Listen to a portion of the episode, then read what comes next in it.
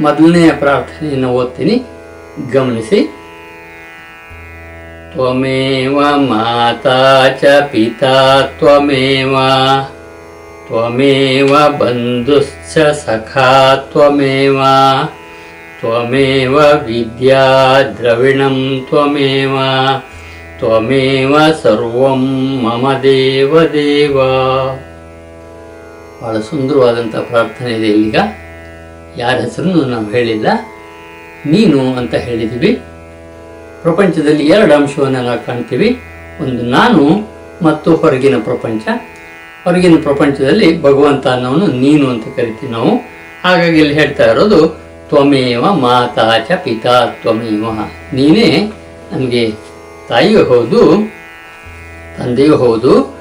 ತ್ವಮೇವ ಬಂಧುಸ್ಯ ಸಖಾ ತ್ವಮೇವ.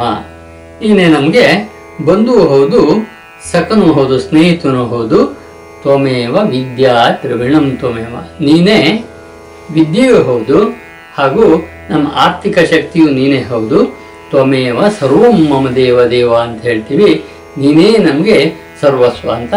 ಮೊದಲನೇ ಪ್ರಾರ್ಥನೆಯಲ್ಲೇ ಶರಣಾಗತಿ ಅಂದರೆ ಏನು ಅಂತ ಅನ್ನುವಂಥದ್ದನ್ನ ಕಲ್ಪನೆ ಕೊಡ್ತೀವಿ.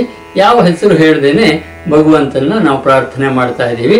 ಹಾಗಾಗಿ ಗಮನಿಸಬೇಕಾಗಿದ್ದು, ಈ ಶ್ಲೋಕದಿಂದ ನಿತ್ಯ ಭಗವದ್ಗೀತೆ ಪಾರಾಯಣವನ್ನು ನೀವು ಕಲಿಯುವಾಗ ಇದನ್ನು ಓದ್ಕೊಂಡು ಪ್ರಾರಂಭ ಮಾಡ್ಬೋದು. ಅದಾದ ನಂತರ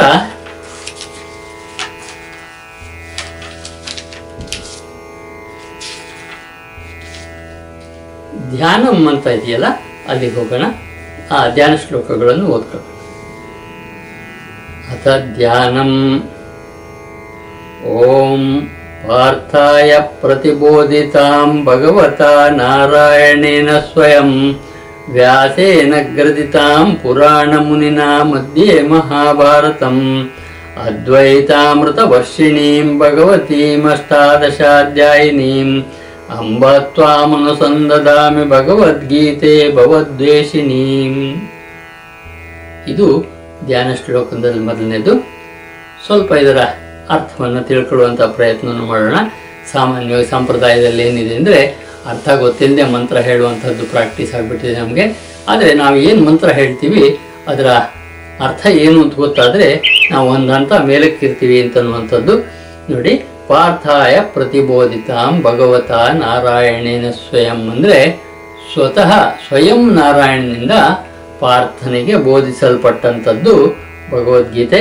ವ್ಯಾಸೇನ ಗ್ರಥಿತಾಂ ಇದನ್ನ ಬರೆದವರು ಮಹಾ ವ್ಯಾಸ ವ್ಯಾಸ ಮಹರ್ಷಿಗಳು ಪುರಾಣ ಮುನಿನ ಮಧ್ಯೆ ಮಹಾಭಾರತಂ. ಪುರ ಮಧ್ಯ, ಮಹಾಭಾರತದ ಮಧ್ಯೆಯಲ್ಲಿ ಬರುವಂಥದ್ದು ಇದು ಅದ್ವೈತಾಮೃತ ವರ್ಷಿಣಿ ಬಹಳ ಸುಂದರವಾದಂಥ ಮಾತು ಇದು. ಭಗವಂತನಲ್ಲಿರುವ ಇಲ್ಲಿ ನಮ್ದು ಇಲ್ಲೊಂದು ಮಾತು ಹೇಳ್ಕೋಬೇಕು ನಾನು ನಿಮಗೆ. ಮೂರು ಪ್ರಧಾನ ಸಿದ್ಧಾಂತಗಳಿದ್ದಾವೆ ದ್ವೈತ, ಅದ್ವೈತ, ವಿಶಿಷ್ಟ ಅದ್ವೈತ ಅಂತ. ನಾನು ಯಾವುದೇ ಸಿದ್ಧಾಂತ ಕಂಡುಕೊಳ್ಬೇಕು ಅಂತ ಯಾರನ್ನೂ ಹೇಳೋದಿಲ್ಲ. ಹಾಗಾಗಿ ಅದನ್ನು ಗಮನ ಇಟ್ಕೋಬೇಕು. ನಮಗೆ ಶಂಕರಾಚಾರ್ಯರು ಮತ್ತು ಮಧ್ವಾಚಾರ್ಯರು ಮತ್ತು ರಾಮಾನುಜಾಚಾರ್ಯರು ಹಾಗೂ ಇತ್ತೀಚಿನ ದಿನಗಳಲ್ಲಿ ಇಸ್ಕಾನ್ ಸಂಸ್ಥೆಯವರು ಮಾಡ್ತಾ ಇರುವಂಥ ಪ್ರಯತ್ನ ಆಗ್ಬೋದು, ಚಿನ್ಮಯ ಸಂಸ್ಥೆಯವರು ಮಾಡ್ತಾ ಇರುವಂಥ ಪ್ರಯತ್ನ ಆಗ್ಬೋದು.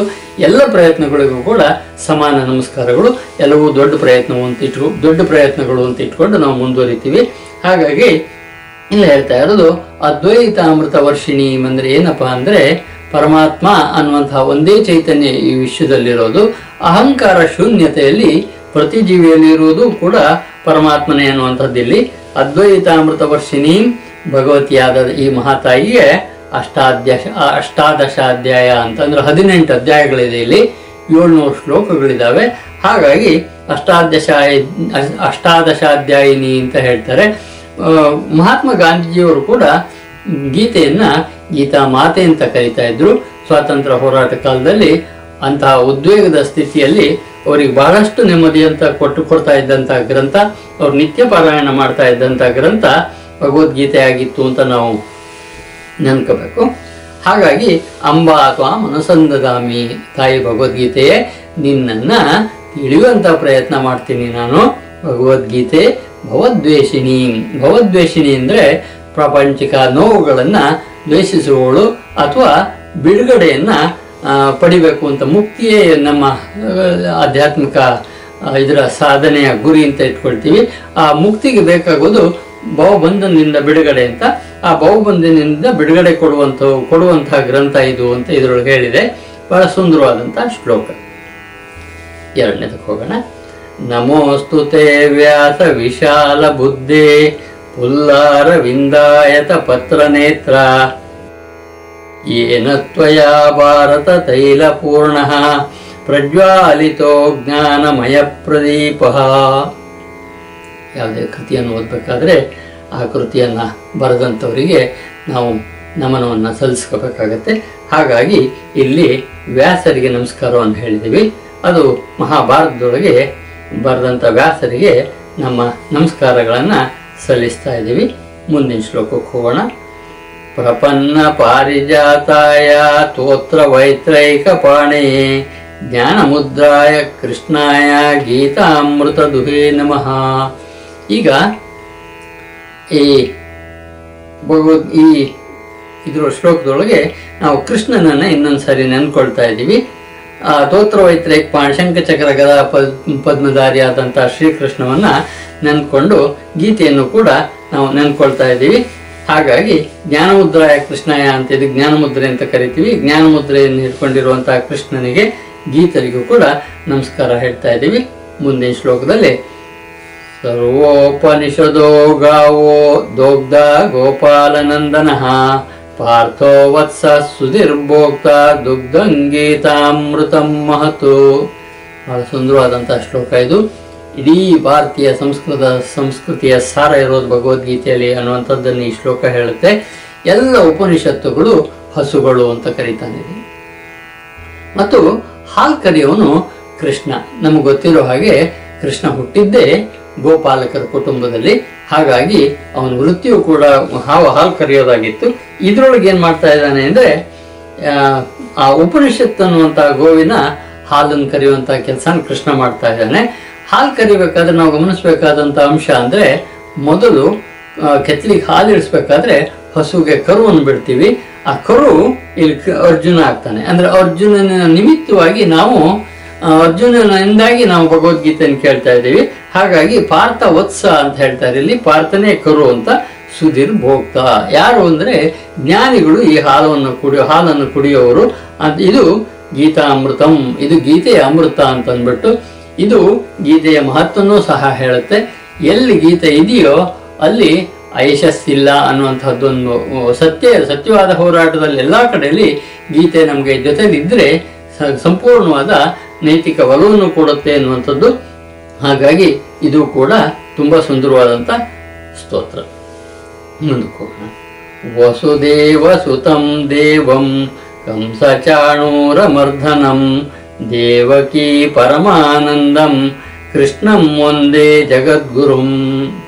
ಈಗ ಕೃಷ್ಣ ಯಾರು ಅಂತ ಇಲ್ಲಿ ಹೇಳುವಂಥ ಪ್ರಯತ್ನ ಮಾಡಿದೆ.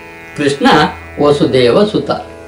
ವಸುದೇವ ದೇವಕಿಯರ ಮುದ್ದಿನ ಮಗ ಅವನು. ಎಂಟನೇ ಪುತ್ರ, ನಮಗೆ ಗೊತ್ತಿರುವಂತ ಕತೆ. ಇವನು ತನ್ನ ಮಾವ ಸೋದರ ಮಾವನಾದಂಥ ದುಷ್ಟನಾದ ಕಂಸ ಚಾಣೂರಾದಿಗಳನ್ನ ಮರ್ದನ ಮಾಡಿದವನು. ದೇವಕಿ ಪರಮಾನಂದ, ತಾಯಿಯಾದ ದೇವಕಿಗೆ ಆನಂದ ಕೊಟ್ಟವನು. ಕೃಷ್ಣಂ ಒಂದೇ ಜಗದ್ಗುರುಂ. ಇಲ್ಲಿ ನೀವು ಅಂಡರ್ಲೈನ್ ಮಾಡಬೇಕಾಗಿದ್ದು ಈ ಜಗದ್ಗುರುಂ ಅನ್ನುವಂಥದ್ದು. ಇದು ಬಹಳ ದೊಡ್ಡ ಮಾತಿದು. ಅಂದ್ರೆ ನಾವೆಲ್ಲ ಗುರುಗಳು ಜಗದ್ಗುರುಗಳು ಜಗದ್ಗುರುಗಳು ಅಂತ ಹೇಳ್ಕೊಳ್ಳೋದು ನೋಡ್ತೀವಿ. ಆದ್ರೆ ಇಲ್ಲಿ ನಿಜವಾದ ಜಗದ್ಗುರು ಇದ್ದಾನೆ. ಇಡೀ ಜಗತ್ತಿನ ಎಲ್ಲಿ ಯಾರು ಕಷ್ಟದಲ್ಲಿ ಇದ್ದು ಭಗವದ್ಗೀತೆಗೆ ಶರಣಾಗ್ತಾರೋ ಅವರಿಗೆ ಕಷ್ಟದ ಪರಿಹಾರದ ಮಾರ್ಗವನ್ನು ಕೊಡಿಸುವಂತಹ ಗುರು ಜಗದ್ಗುರು. ಇದಕ್ಕೆ ಜಾತಿಯ ಚೌಕಟ್ಟಿಲ್ಲ, ಅಥವಾ ಧರ್ಮಗಳ ಚೌಕಟ್ಟಿಲ್ಲ. ಯಾರೇ ಭಗವದ್ಗೀತೆಗೆ ಬಂದರೂ ಕೂಡ ಆ, ಈ ಜಗದ್ಗುರುವನ್ನು ಗುರುತಿಸ್ಬೋದು ನಾವು, ಭಗವದ್ಗೀತೆಯ ಎತ್ತರವನ್ನು ಗುರುತಿಸ್ಬೋದು. ಹಾಗಾಗಿ ಕೃಷ್ಣಂ ಒಂದೇ ಜಗದ್ಗುರು ಅನ್ನುವಂಥದ್ದು ಬಹಳ ದೊಡ್ಡ ಮಾತು. ಕೃಷ್ಣ ಜಗದ್ಗುರು, ಜಗತ್ತಿನಲ್ಲಿ ಯಾರೇ ಕಷ್ಟದಲ್ಲಿದ್ದು ಶರಣಾದರೂ ಕೂಡ ಅವರನ್ನು ಕಷ್ಟದಿಂದ ದಾಟಿಸುವಂತಹ ಶಕ್ತಿ ಇರುವಂತಹ ಮಹಾಚೈತನ್ಯ ಶ್ರೀಕೃಷ್ಣ ಹಾಗಾಗಿ ಜಗದ್ಗುರುಂ ಅಂತ ಕರೀತಾರೆ. ಇಲ್ಲಿ ಮುಂದಿನ ಶ್ಲೋಕ ಹೇಳೋಣ. ಭೀಷ್ಮದ್ರೋಣ ತಟಾ ಜಯದ್ರತ ಜಲ, ಗಾಂಧಾರ ನೀಲೋತ್ಪಲ, ಶಲ್ಯಗ್ರಾಹವತಿ ಕೃಪೇಣ ವಾಣಿ ಕರ್ಣೇನ ವೇಲಾಕುಲ. ಅಶ್ವತ್ಥಾಮ ವಿಕರ್ಣ ಘೋರ ಮಕರ ದುರ್ಯೋಧನಾವರ್ತಿನಿ ಸೋತೀರ್ಣ ಪಾಂಡವೈ ರಣನದಿ ಕೈವರ್ತಕ ಕೇಶವ. ಇದನ್ನು ತುಂಬ ಸುಂದರವಾದಂಥ ಶ್ಲೋಕ. ಕೌರವರು, ಇಡೀ ಕೌರವರನ್ನ ಒಂದು ದುಷ್ಟ ಸರೋವರ, ಆ ಸರೋವರದಲ್ಲಿ ಪಾಂಡವರು ಈಜಬೇಕಾಗಿದೆ. ಆ ಈಜಬೇಕಾದ್ರೆ ಪಾಂಡವರ ಹತ್ರ ಸಾಧ್ಯ ಇಲ್ಲ. ಅಲ್ಲಿ ಅನೇಕ ಜನ ದುಷ್ಟರು ದುಷ್ಟರಿದ್ದಾರೆ. ಶಲ್ಯ ಇದ್ದಾನೆ, ಕರುಣ ಇದ್ದಾನೆ, ಅಶ್ವತ್ಥಾಮ ಇದ್ದಾನೆ, ದುರ್ಯೋಧನ ಇದ್ದಾನೆ, ಭೀಷ್ಮ ದ್ರೋಣಾದಿಗಳು ಕೂಡ ತಮಗೆ ಗೊತ್ತಿದ್ರೂ ಕೂಡ ಅನ್ಯಾಯದ ಕಡೆಗೆ ನಿಂತುಬಿಟ್ಟಿದ್ದಾರೆ. ಇಂತಹ ರಣ ರಣನದಿಯನ್ನ ದಾಟಬೇಕಾಗಿದೆ ಪಾಂಡವರು, ಅಂದ್ರೆ ಅವ್ರನ್ನ ಗೆಲ್ಲಬೇಕಾಗಿದೆ ಆ ಗೆಲ್ಲೋದಕ್ಕೆ ಕೈವರ್ತಕ ಕೇಶವ ಅಂತ, ದೋಣಿ ದಾಟ್ಸೋನು ಕೇಶವ ಅಂತ ಹೇಳ್ತಾನೆ ಆ, ಬಹಳ ಸುಂದರವಾದ ಮಾತು ಇದು. ಅಂಡರ್ಲೈನ್ ಮಾಡ್ಕೊಳ್ಳಿ. ಕೈವರ್ತಕ ಕೇಶವ ಅಂದ್ರೆ ದೋಣಿ ದಾಟ್ಸೋನ್ ಕೆಲಸ ಇವನಿಗೆ ಹಾಗಾಗಿ ನಮ್ಮನ್ನು ಕೂಡ ಈ ಸಂಸಾರದಿಂದ, ಸಂಸಾರ ಸಾಗರದಿಂದ ದಾಟಿಸ್ಲಿ ಅಂತ ನಾವು ಈ ಕೇಶವನನ್ನ ಕೇಳ್ಕೊಳ್ಬಹುದು ಅಂತ ಬಹಳ ಸುಂದರವಾದ ಮಾತು ಕೈವರ್ತಕ ಕೇಶವ. ಮುಂದಿನ ಶ್ಲೋಕ ಪಾರಾಶರ್ಯವಚ ಸರೋಜಮಮಲಂ ಗೀತಾರ್ಥ ಗಂಧೋತ್ಕಟಂ ನಾನಾಖ್ಯಾನಕ ಕೇಸರಂ ಹರಿಕಥಾ ಸಂಬೋಧನಾ ಬೋಧಿತಂ ಷಟ್ಪದೈರಹರಃ ಪೇಪೀಯಮಾನಂ ಮುದಾ. ಭೂಯಾದ್ ಭಾರತ ಕಲಿಮಲ ಪ್ರಧ್ವಂಸಿನ ಶ್ರೇಯಸೇ. ಈ ಶ್ಲೋಕದಲ್ಲಿ ಸಹ ವ್ಯಾಸರನ್ನೇ ಮತ್ತೆ ಪುನಃ ನೆನೀತಾ ಇದ್ದೀವಿ. ಮತ್ತೆ ಭಗವದ್ಗೀತೆಯ ಮಹತ್ವವನ್ನು ಕೂಡ ಇನ್ನೊಂದು ಸಾರಿ ಹೇಳಿದೆ. ಆ ಅಂತಹ ಭಗವದ್ಗೀತೆ ನಮ್ಮನ್ನು ಕಾಪಾಡಲಿ ಅಂತ ಕೇಳ್ಕೊಂಡಿದ್ದೀವಿ. ಎಂಟನೇ ಶ್ಲೋಕಕ್ಕೆ ಹೋಗೋಣ. ಬಹಳ ಸುಂದರವಾದಂಥ ಶ್ಲೋಕ ಇದು. ಮೂಕಂ ಕರೋತಿ ವಾಚಾಲಂ ಪೊಂಗುಂ ಲಂಘಯತೆ ಗಿರಿಂ ಯತ್ಕೃಪಾತಮಹಂ ಒಂದೇ ಪರಮಾನಂದ ಮಾಧವಂ ಬಹಳ ಸುಂದರವಾದಂಥ ಶ್ಲೋಕ ಇದು. ಭಗವದ್ಗೀತೆಯ ಬಗ್ಗೆ ಇರುವಂಥ ಅದ್ಭುತವಾದಂಥ ಸತ್ಯ. ಏನು ಮಾಡುತ್ತೆ ಭಗವದ್ಗೀತೆ ಓದೋರನ್ನ ಅಂದರೆ, ಮೂಕಂ ಕರೋತಿ ವಾಚಾಲಂ ಅಂತ. ಮೂಕನಾಗಿದ್ದವನು ವಾಚಾಳಿ ಆಗ್ತಾನೆ ಅನ್ನುವಂಥದ್ದು ಮಾತಾಡುವಂಥವನಾಗ್ತಾನೆ. ಪೊಂಗುಂ ಲಂಘಯತೆ ಗಿರಿಂ. ಕುಂಟ ಕೂಡ ಬೆಟ್ಟವನ್ನು ಹತ್ಬೋದು. ಇತ್ತೀಚೆಗೆ ನಾವು ಒಬ್ಳು ಸಾಹಸಿ ಸ್ಪೋರ್ಟ್ಸ್ ಗರ್ಲು ತನ್ನ ಅಂಗವನ್ನು ಊನತೆ ಆದ್ಮೇಲೂ ಹಿಮಾಲಯನ ಹೊತ್ತಿದ್ದು ನೋಡಿದ್ದೀವಿ ಅಂತಹ ಇಚ್ಛಾಶಕ್ತಿಯನ್ನು ಕೊಡುವಂಥ ಶಕ್ತಿ ಭಗವದ್ಗೀತೆಯಿಂದ ಇರೋದ್ರಿಂದ ಪೊಂಗುಂ ಲಂಗಯತೆ ಗಿರಿಂ ಅಂತ ಆ ಮೂಕಂ ಕರೋತಿ ವಾಚಾಲಂಗೂ ಒಂದು ಉದಾಹರಣೆ ಕೊಡಬೇಕು ಅಂದರೆ ನಾನೊಂದು ಕಡೆಯಲ್ಲಿ ಭಗವದ್ಗೀತೆಯಲ್ಲಿ ಒಂದು ಸಪ್ತಾಹ ಉಪನ್ಯಾಸ ಕೊಡ್ತಾ ಇದ್ದೆ. ಆ ಉಪನ್ಯಾಸ ಕೇಳೋದಕ್ಕೆ ಒಬ್ರು ಮೌನ ವ್ರತದಲ್ಲಿದ್ದಂತಹ ಸನ್ಯಾಸಿಗಳು ಕೂತಿದ್ರು. ಆ, ನಾನು ಉಪನ್ಯಾಸ ಮುಗಿಸಿದ ಕೂಡಲೇ ಬಂದ್ಬಿಟ್ಟು ಮಾತಾಡೋಕೆ ಶುರು ಮಾಡಿದ್ರು. ಅರ್ಧ ಮಾತಾದ್ಮೇಲೆ ಅಂತ ನಿಲ್ಸಿದ್ರು. ಯಾಕೆ ಏನಾಯ್ತು ಅಂತ ಕೇಳಿದೆ ಮತ್ತೆ ಬರತ್ ತೋರಿಸಿದ್ರು, ನಾನು ಮೌನ ವ್ರತದಲ್ಲಿದ್ದವನು, ಮರ್ತ ಹೋಗ್ಬಿಡ್ತು ನನಗೆ ಅಂತ ಹೇಳಿದ್ರು. ಅಂದ್ರೆ ಮೂಕನನ್ನ ವಾಚಾಳಿ ಮಾಡುತ್ತೆ ಅನ್ನೋದಕ್ಕೆ ನಾನು ಇದನ್ನ ಉದಾಹರಣೆಯಾಗಿ ಇಟ್ಕೊಳ್ತೀನಿ. ಹಾಗಾಗಿ ಮೂಕಂ ಕರೋತಿ ವಾಚಾಲಂ ಪೊಂಗುಂ ಲಂಗಯತೆ ಗಿರಿಂ ಯಾರನ್ನ ಅಂದ್ರೆ ಯತ್ ಕೃಪಾತಮಹಂ ಒಂದೇ. ಯಾರು ಕೃಪೆಯಿಂದ ಮುಖ ವಾಚಾಲಿ ಆಗ್ತಾನೋ, ಪೊಂಗು ಗಿರಿಯನ್ನು ಹತ್ತು ಹಾಕಾಗ್ತಾನೋ ಅಂತಹ ಪರಮಾನಂದ ಮಾಧವನಿಗೆ ನಮಸ್ಕಾರ, ಒಂದೇ ಅಂದ್ರೆ ನಮಸ್ಕಾರ ಮಾಡೋಣ ಅಂತ ಅಂದ್ಬಿಟ್ಟು ಮತ್ತೊಂದ್ಸಲಿ ಕೃಷ್ಣನಿಗೆ ನಮಸ್ಕಾರವನ್ನ ಈ ಶ್ಲೋಕದಲ್ಲಿ ಹೇಳಿದ್ದೀವಿ. ಅಂಡರ್ಲೈನ್ ಮಾಡ್ಕೊಳ್ಳಿ ಸುಂದರವಾದಂಥ ಶ್ಲೋಕ. ಯಂ ಬ್ರಹ್ಮ ವರುಣೇಂದ್ರ ರುದ್ರಮರುತ ಸ್ತುನ್ವಂತಿ ದಿವ್ಯೈಸ್ತವೈ. ಪದಕ್ರಮೋಪನಿಷದೈರ್ಗಾಯಂತಿ ಯಂ ಸಾಮಗಾಃ ಧ್ಯಾನಾವಸ್ಥಿತ ತದ್ಗತೇನ ಮನಸಾ ಪಶ್ಯಂತಿ ಯಂ ಯೋಗಿನೋ ಯಸ್ಯಾಂತಂ ನ ವಿದುಃಸುರಾಸುರಗಣ ದೇವಾಯ ತಸ್ಮೈ ನಮಃ ಮತ್ತೊಂದು ಸುಂದರವಾದಂತಹ ಪ್ರಾರ್ಥನೆ. ಎಂ ಬ್ರಹ್ಮ ವರುಣೇಂದ್ರ ರುದ್ರ ಮರುತಸ್ತುನ್ವಂತಿ ದಿವ್ಯೈಸ್ತವೈ. ಬ್ರಹ್ಮ ವರುಣ ರುದ್ರ ಮರುತಃ ಇವರೆಲ್ಲ ವೇದದಲ್ಲಿ ಬರುವಂತಹ ದೇವತೆಗಳು. ಇವರಿಂದಲೂ ಕೂಡ ಪ್ರಾರ್ಥನೆ ಮಾಡಲ್ಪಡುವಂತಹ ಶ್ರೀಕೃಷ್ಣ ಅಂತ. ವೇದ ಇಸಾಂಗ ಪದಕ್ರಮೋಪನಿಷದೇ ಗಾಯಂತಿ ಎಂ ಸಾಮಗಾಹ. ಸಾಮವೇದದಲ್ಲಿ ಯಾರನ್ನು ಹಾಡ್ತೀವಿ? ಅದು ಈ ಪರಮಾತ್ಮನನ್ನೇ ನಾವು ಹಾಡ್ತಾ ಇರೋದು ಅಂತ. ಆ ಮುಂದೆ ಮೂರನೇ ಲೈನ್ ಇದು ನೋಡಿ. ಧ್ಯಾನಾವಸ್ಥಿತ ತದ್ಗತೇನ ಮನಸ ಪಶ್ಯಂತಿ ಎಂ ಯೋಗಿನಂ. ಇದನ್ನ ಅಂಡರ್ಲೈನ್ ಮಾಡ್ಕೊಳ್ಳಿ. ಭಗವಂತ ಎಲ್ಲಿ ಕಾಣ್ತಾನೆ ಅಂದ್ರೆ ಧ್ಯಾನದಲ್ಲಿ ತದ್ಗತೇನ ಮನಸ್ಸ, ಅಲ್ಲಿಗೆ ತಲುಪಿದ ಮನಸ್ಸು ಪರಮಾತ್ಮನನ್ನು ನೋಡುತ್ತೆ ಅಂತ ಬಹಳ ಎತ್ತರದ ಮಾತು ಇದು. ನಮಗೆ ಭಗವಂತ ಕಾಣ್ತಾನೆ ಅಂತಂದ್ರೆ ಎದುರುಗಡೆ ನಿಂತ್ಕೊಂಡಿದ್ದಾನೆ ಅಂತಲ್ಲ, ಅಹಂಕಾರದ ಶೂನ್ಯತೆಯಲ್ಲಿ ಅಹಂಕಾರವನ್ನು ಬಿಟ್ಟು ಕೂತಾಗ ನಮ್ಮ ಒಳಗಡೆನೆ ಭಗವಂತ ಹೊಳಿತಾನೆ ಅಂತನ್ನುವಂಥದ್ದನ್ನ ಈ ಶ್ಲೋಕ ಹೇಳುತ್ತೆ. ಧ್ಯಾನಾವಸ್ಥಿತ ತದ್ಗತೇನ ಮನಸ್ಸ ಪಶ್ಯಂತಿ ಎಂ ಯೋಗಿನೋ ಯೋಗಿ ಶಾಂತಾಕಾರಂ ಭುಜಗಶಯನಂ ಪದ್ಮನಾಭಂ ಸುರೇಶಂ ವಿಶ್ವಾಧಾರಂ ಗಗನಸದೃಶಂ ಮೇಘವರ್ಣಂ ಶುಭಾಂಗಂ ಲಕ್ಷ್ಮೀಕಾಂತಂ ಕಮಲನಯನಂ ಯೋಗಿಭಿರ್ಧ್ಯಾನಗಮ್ಯಂ ವಂದೇ ವಿಷ್ಣುಂ ಭೋಭಯಹರಂ ಸರ್ವಲೋಕೈಕನಾಥಂ ಭಗವಂತ ಶಾಂತಾಕಾರ ಅಂತ ಆತ ಎಂಥ ಉದ್ವೇಗ ಸನ್ನಿವೇಶದಲ್ಲಿ ಕೂಡ ಶಾಂತಮೂರ್ತಿ ಭುಜಗಶಯನ ಅಂದರೆ ನಮ್ಮ ಕಲ್ಪನೆಯಲ್ಲಿ ಆದಿಶೇಷನ ಮೇಲೆ ಪರಮಾತ್ಮ ಪೌಡಿಸಿ ಪೌಡಿಸಿರ್ತಾನೆ ಅಥವಾ ಮಲಗಿರ್ತಾನೆ ಅಂತ ಅನ್ನುವಂಥದ್ದು, ಅವನ ನಾಭಿಯಿಂದ ಬಂದಂಥವನು ಬ್ರಹ್ಮ, ಬ್ರಹ್ಮನಿಂದ ಸೃಷ್ಟಿ ಆಯಿತು ಅಂತ ನಾವು ಭಾವಿಸ್ತಾ ಇದ್ದೀವಿ. ಆ ಕಲ್ಪನೆ ಇದ್ರೊಳಗೆ ಈ ಶ್ಲೋಕದಲ್ಲೋಗಿದೆ ಶಾಂತಾಕಾರಂ ಭುಜಗಶೇನಂ ಪದ್ಮನಾಭಂ ಸುರೇಶಂ, ಎಲ್ಲರಿಗೂ ಈಶನಾದಂಥವನು ವಿಶ್ವಾಧಾರಂ ಇವನು ವಿಶ್ವಕ್ಕೆ ಆಧಾರನಾದವನು ಗಗನ ಸದೃಶಂ ಎಷ್ಟು ವಿಸ್ತಾರ ಅಂದರೆ ಗಗನದಷ್ಟು ವಿಸ್ತಾರ ಮೇಘವರ್ಣಂ ಶುಭಾಂಗಂ. ಕೃಷ್ಣನ ಬಣ್ಣ ನಮ್ಗೆ ಗೊತ್ತಿದ್ದ ಹಾಗೆ ಮೇಘವರ್ಣ ಅಂತ ಕರಿತೀವಿ.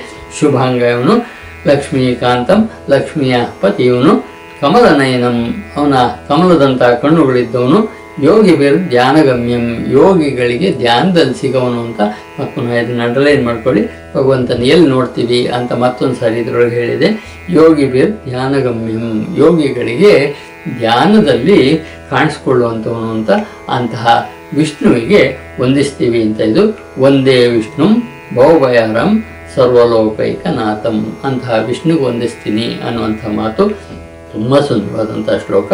ಮತ್ತು ಪ್ರಾರ್ಥನಾ ಶ್ಲೋಕದಲ್ಲಿ ಇದೆ ಕೊನೆಯದು. ಸೊ ಯಾರು ಭಗವದ್ಗೀತೆಯನ್ನು ಸೀರಿಯಸ್ ಆಗಿ ಫಾಲೋ ಮಾಡ್ತೀರಿ ಈ ವಿಡಿಯೋದಲ್ಲಿ ನೋಡಿಕೊಂಡು, ಅವರು ಪ್ರತಿದಿನ ಭಗವದ್ಗೀತೆಯ ಪಾಠಕ್ಕೆ ಕೂರುವ ಮುಂಚೆ ಈ ಧ್ಯಾನ ಶ್ಲೋಕವನ್ನು ಒಂದ್ಸಾರಿ ಹೇಳಿಕೊಂಡು ಕೂತ್ಕೊಳ್ಳೋದು ಒಳ್ಳೆಯದು ಇಲ್ಲಿ ಒಂದು ಪ್ರಶ್ನೆ, ನಾವು ಸ್ನಾನ ಮಾಡಿ ಕೂತ್ಕೊಂಡೇ ಕೇಳಬೇಕಾ? ಯಾವಾಗ ಕೇಳಬೇಕು ಅಂದರೆ ಭಗವದ್ಗೀತೆಯನ್ನು ಉಪದೇಶ ಮಾಡಿದ್ದು ಯುದ್ಧರಂಗದಲ್ಲಿ ಆದ್ದರಿಂದ ಇದಕ್ಕೆ ಸಮಯ ಇಲ್ಲ.